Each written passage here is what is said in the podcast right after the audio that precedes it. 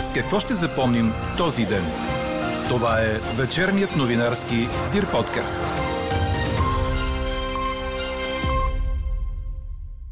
Успехите на учениците са различни от оценката за дисциплината.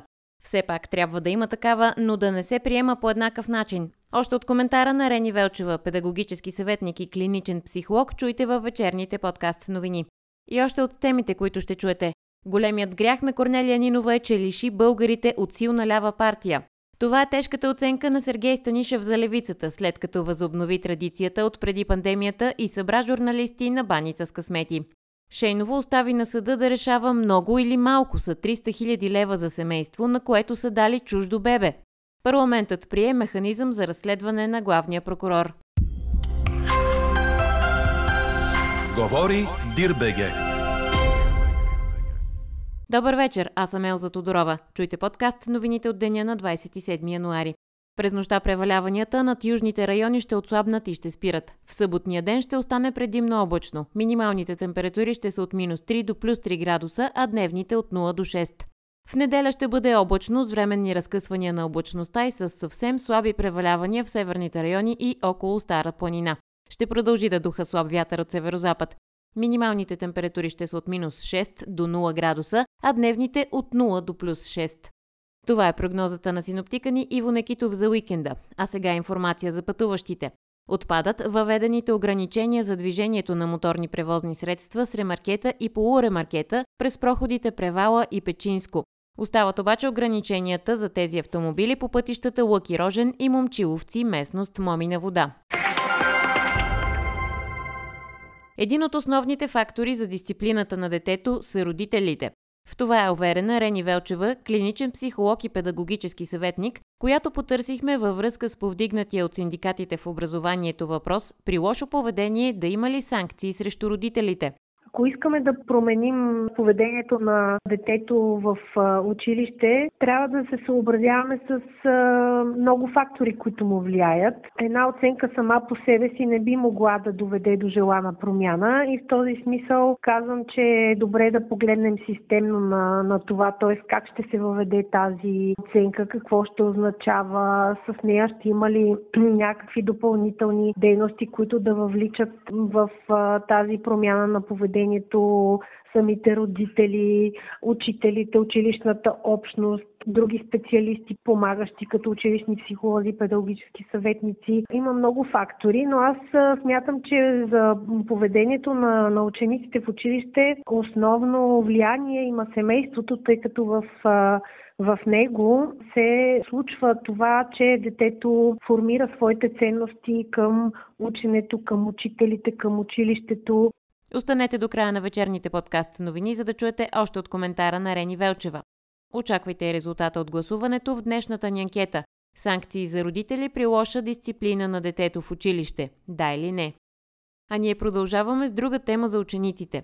Учебниците за всички от 1 до 12 клас да станат безплатни. Прие Народното събрание с единодушие с промени на второ четене в Закона за предучилищното и училищното образование. Предложението идва от БСП и влиза в сила от учебната 2024-2025 година. Вече е обнародвано и постановлението за безплатното пътуване на деца до 10 годишна възраст в обществения транспорт, което преди дни обяви служебното правителство. То влиза в сила на 1 февруари и въжи до края на годината. Иначе по-рано депутатите приеха и 4 от общо 5 законопроекта за промени в наказателно-процесуалния кодекс на първо четене. От приятите законопроекти два са на служебното правителство, по един на Възраждане и на Продължаваме промяната. И с тях се въвежда механизъм за разследване на главния прокурор. Дали обаче приетото ще мине и през окончателно гласуване не е ясно, предвид, че на 3 февруари парламентът ще бъде разпуснат. В един от последните си работни дни в 48-то Народно събрание депутатите приеха и наложеното частично вето на президента върху промените в Закона за енергетиката, които уреждат балансирането на енергийната система. Според ветото се стига до отклонение от общо европейската уредба, като се пречи на нейните социално-економически ползи в България. По предложение обаче на народния представител от ГЕРБ Делян Добрев, законът за енергетиката беше прият на второ гласуване, с което депутатите се съобразиха с спорните точки в закона. Парламентарните избори, които предстоят през април и това дали ще се формира или не правителство, за което шансовете са 50 на 50, зависят от местните избори през октомври. Този парадокс отбеляза в анализа си евродепутатът от групата на социалистите и демократите Сергей Станишев, който възобнови традицията от преди COVID-пандемията и събра журналисти на баница с късмети. Мария Иванова проследи темата. Дългогодишният лидер на европейските социалисти изтегли късмет. Мечтите ти крила ти дават и реалност стават. Не е толкова позитивен, обаче се оказа прочитът му за събитията у нас и в Европа. С оглед войната на Стария континент, Сергей Станишев отбеляза, че Европа би трябвало да изнася мир, което е препратка към решението на Германия да изпрати танкове в Киев докато е разбираемо подкрепата от Европейския съюз за Украина и като санкционни механизми срещу Руската федерация и като помощ, която дава възможност изобщо Украина да оцелее, на мен лично ми липсва нещо, което винаги е било запазена мярка и характеристика на Европейския съюз, това е мирът. Европейския съюз винаги е изнасял мир, изнасял решения, които решават конфликти, потушават ги докато в момента чувам предимно военно говорене и почти никакви усилия за намиране на политическо решение на тази криза, която ежедневно отнема стотици животи. Всяка една война има ясна тенденция към ескалация. И виждаме, че на всяко действие от едната страна следва противодействие от другата, което върви по спиралата нагоре към въвличане на нови оръжия, нови участници и опасността е наистина от въвличане в много по-голяма степен, отколкото до сега и на цяла Европа в този конфликт, което обязателно трябва да се избегне. На фона на глобалните процеси, включително енергийната криза и последствията за економиката от войната, Станишев намира, че българските политици са се съсредоточили твърде много в локални проблеми. Освен това, те са се оттеглили в своите твърди ядра и не говорят на българския народ, а на една малка част от него. Искам да призова партиите, влизайки в кампанията, много добре да преценяват тона, с който ще излезат от нея и с който ще водят разговорите след. Защото кампанията е два месеца и когато изостриш прекомерно нещата, както видяхме и при последните кръгове преговори, много трудно да прескочиш една яма, която сам, сам си изкопал. Като че ли партиите се оттеглиха в своите твърди ядра, в кръгова отбрана срещу всеки друг без да търсят периферията. И аз съм, честно казвам, потресен, че в 21 век партията победител може да има 600 хиляди гласа и да е доволна от това. Станишев си обяснява и появата на популистски партии, които произвеждат идеи като тези на Възраждане и има такъв народ за референдуми за запазване на лева или за смяна на формата на управление с отслабването на системните партии. Политическите сили в България, говоря с голямите водещи традиционни политически сили, всъщност не дават перспектива на хората и със своето поведение и липса на капацитет да формират правителство да формират общи политики по ключови национални въпроси, са основните виновници на кризата на доверието в политическата система и отварят огромно поле за извънсистемни играчи, често маргинални играчи, които залагат на популизма при умората на хората. Виждаме и сега в, за началото на кампанията две инициативи за референдуми, за еврото на възраждане, за президентска форма на управлението. Всеки играе на тези популизми, които всъщност са породени това, че от основните партии, визирам и ГЕРБ и БСП, липсва отговорно поведение и разясняване на всички тези казуси. В същото време, според Станишев, ГЕРБ излиза от изолация.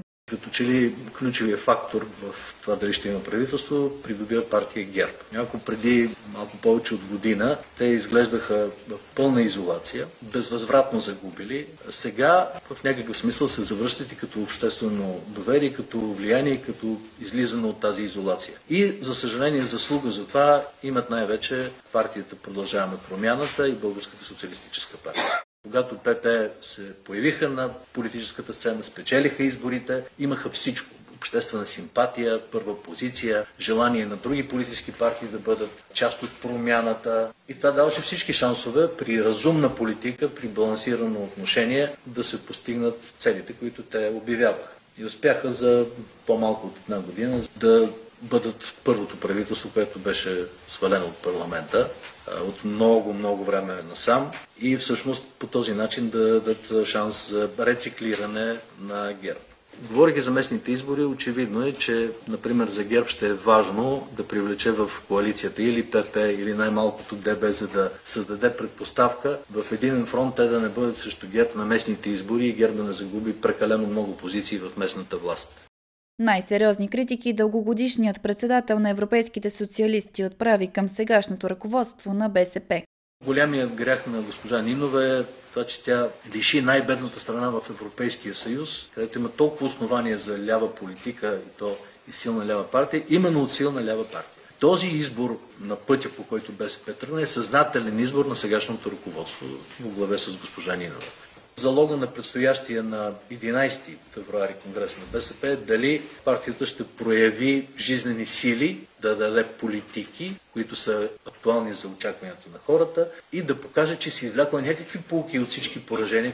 За съжаление, като гледам предложенията за дневен ред на ръководството, това показва, че са извън времето и пространството.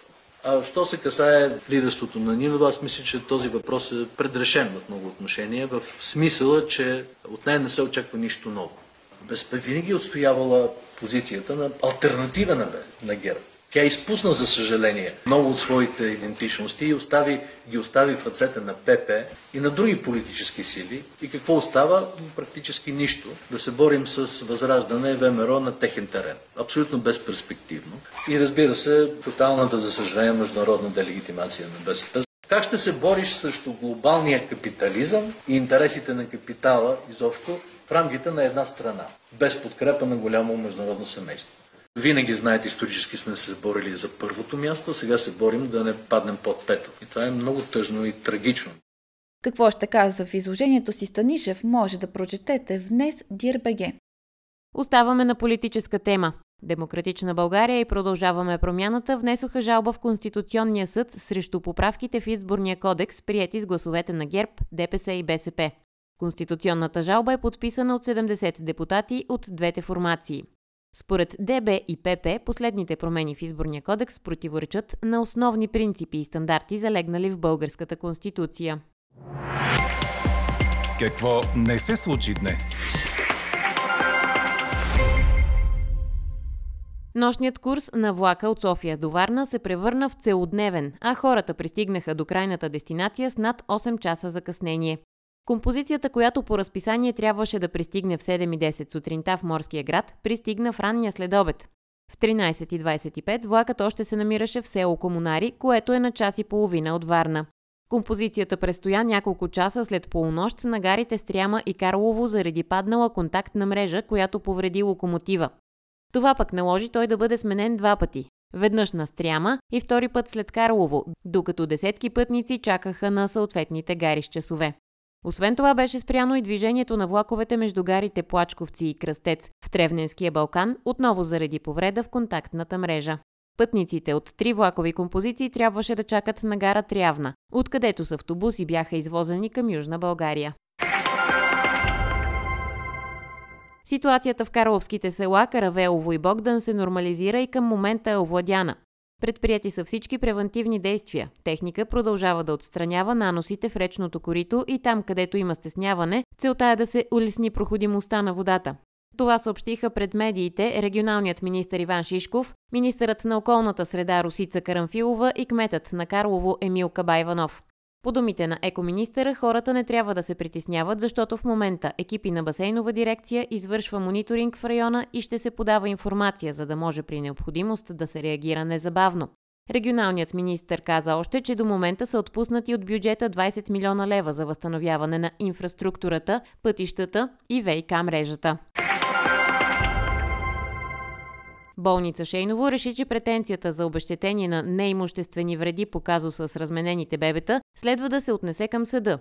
Съветът на директорите се е запознал с становището на външния консултант, изготвено във връзка с заявената претенция от 300 000 лева на едно от семействата, но е решил да остави казуса на съда. Саша Андреев, който беше ранен от осколки, водейки част от българския екип за хуманитарна помощ в Украина, е починал, съобщиха от екипа доброволци на Капачки за бъдеще.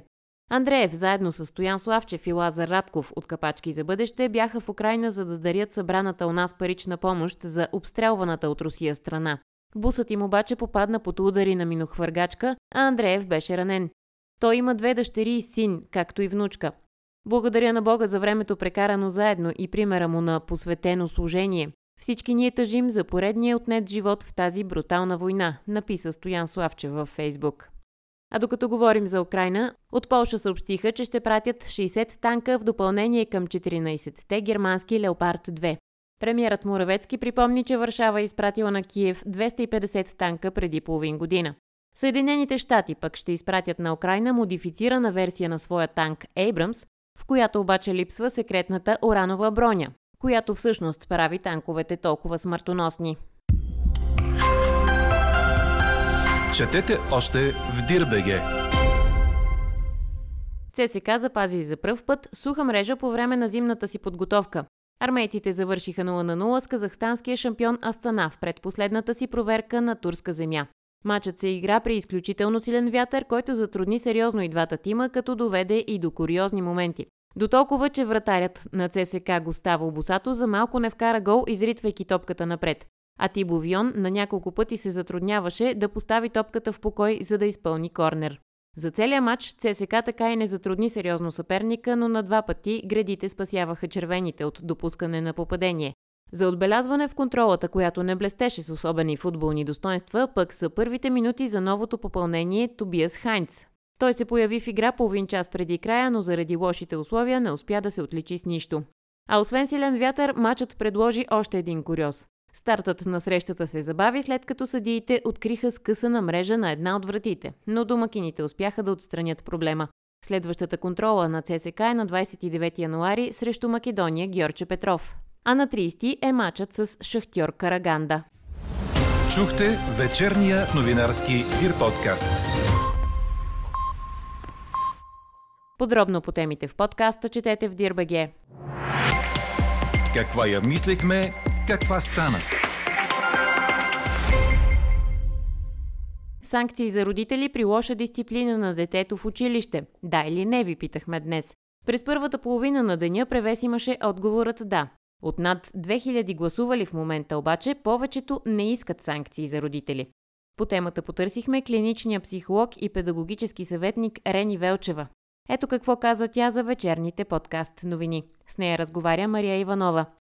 Потърсихме ви по повод предложението на КТ Подкрепа да се въведе оценка за дисциплина на учениците и тя да влияе при формирането на бала. Подкрепите ли подобна идея?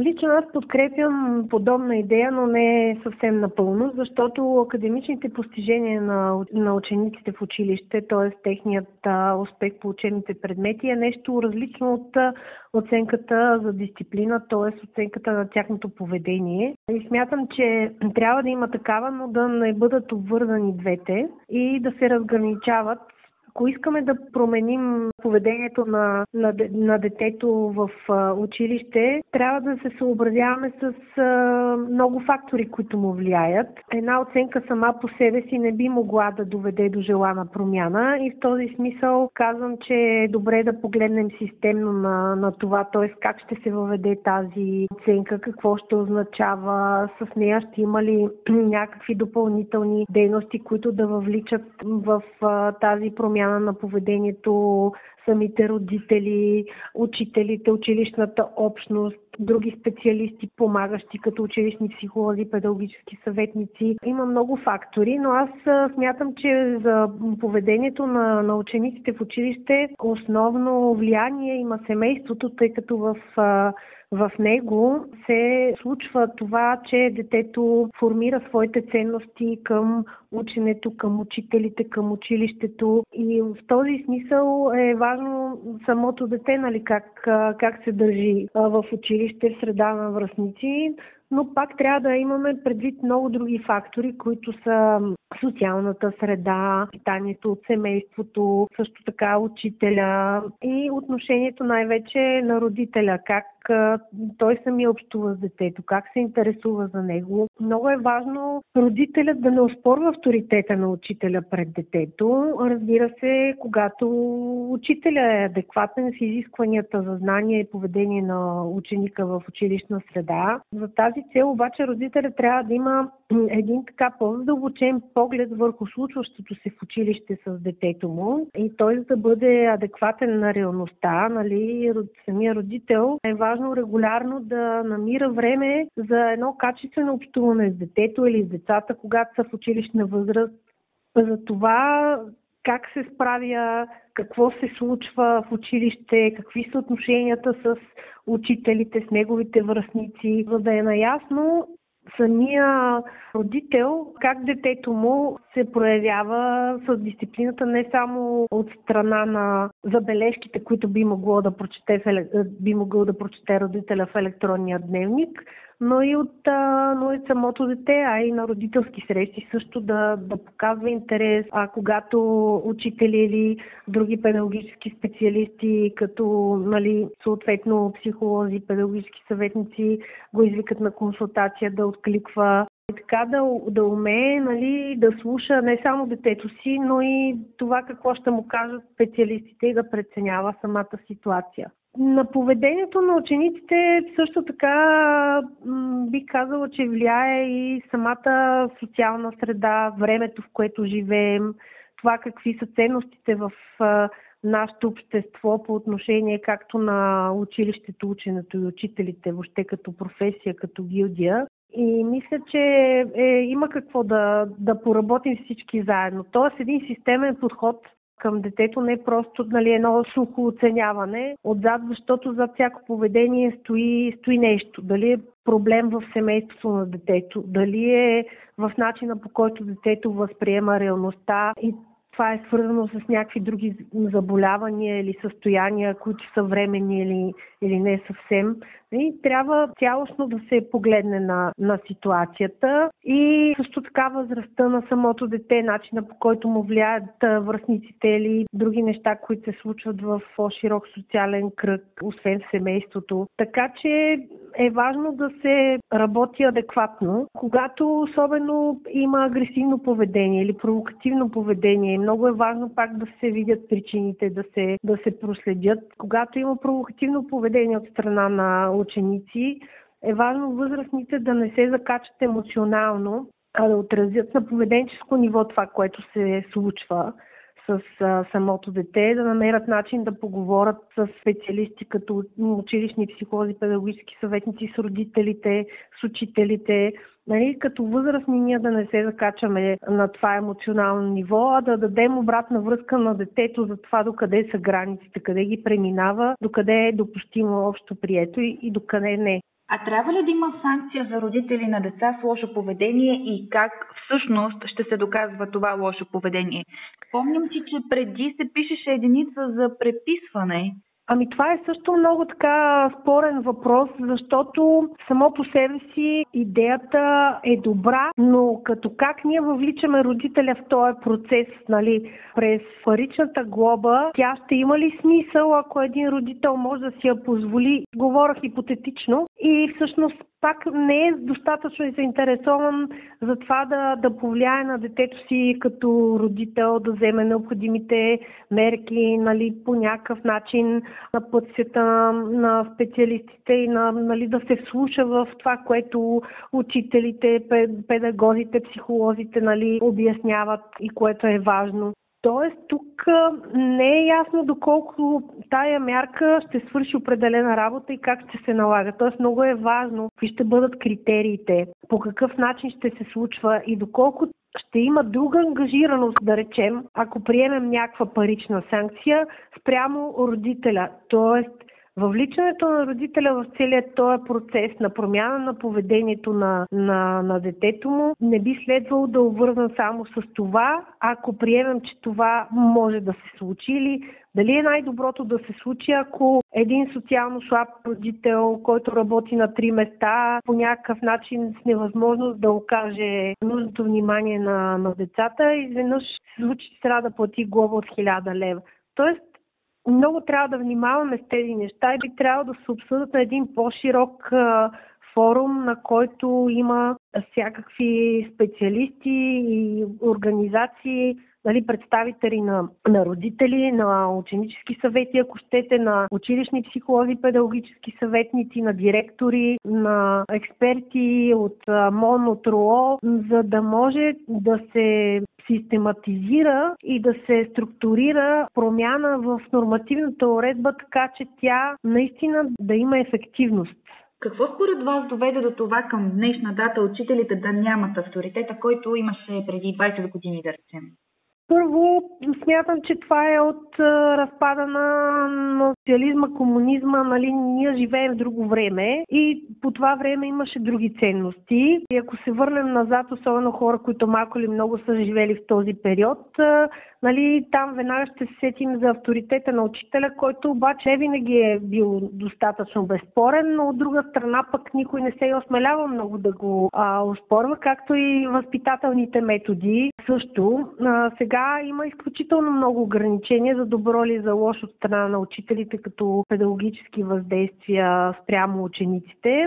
Също така, времето, в което живеем е много различно. Децата са по-различни, защото те са много така дигитални, много информирани, много динамични. Но въпреки всичко, а, смятам, че ние сме хора и живеем в общество и сме взаимно свързани и няма как едно дигитално устройство, една холограма на родител или учител да замести неговата роля като личност в формирането на, на, тези, на личностите на тези деца в целия период на израстването до съзряването им като а, младежи. И смятам, че всички, но най-вече в семейството, това, което е личния пример на родителя. Това, което а, родителя показва с поведението си, с думите си, с отношението си към училището, към ученето, към учителите, към училището като институция е много важно, независимо от времето, а, което се случва, ако щете, и за това как едно дете трябва да спазва нормите на поведение в едно общество, защото в крайна сметка ако то не се умее да разбере, че в училищната среда има някакъв ред, структура и нали, има някакви правила и те имат някакъв смисъл, нали, рано или късно той ще се сблъска, като стане пълнолетен и с тях в, в живота въобще. Така приключва днешната ни анкета. Новата тема очаквайте в понеделник. Приятна вечер! Слушайте още, гледайте повече и четете всичко в Дирбеге.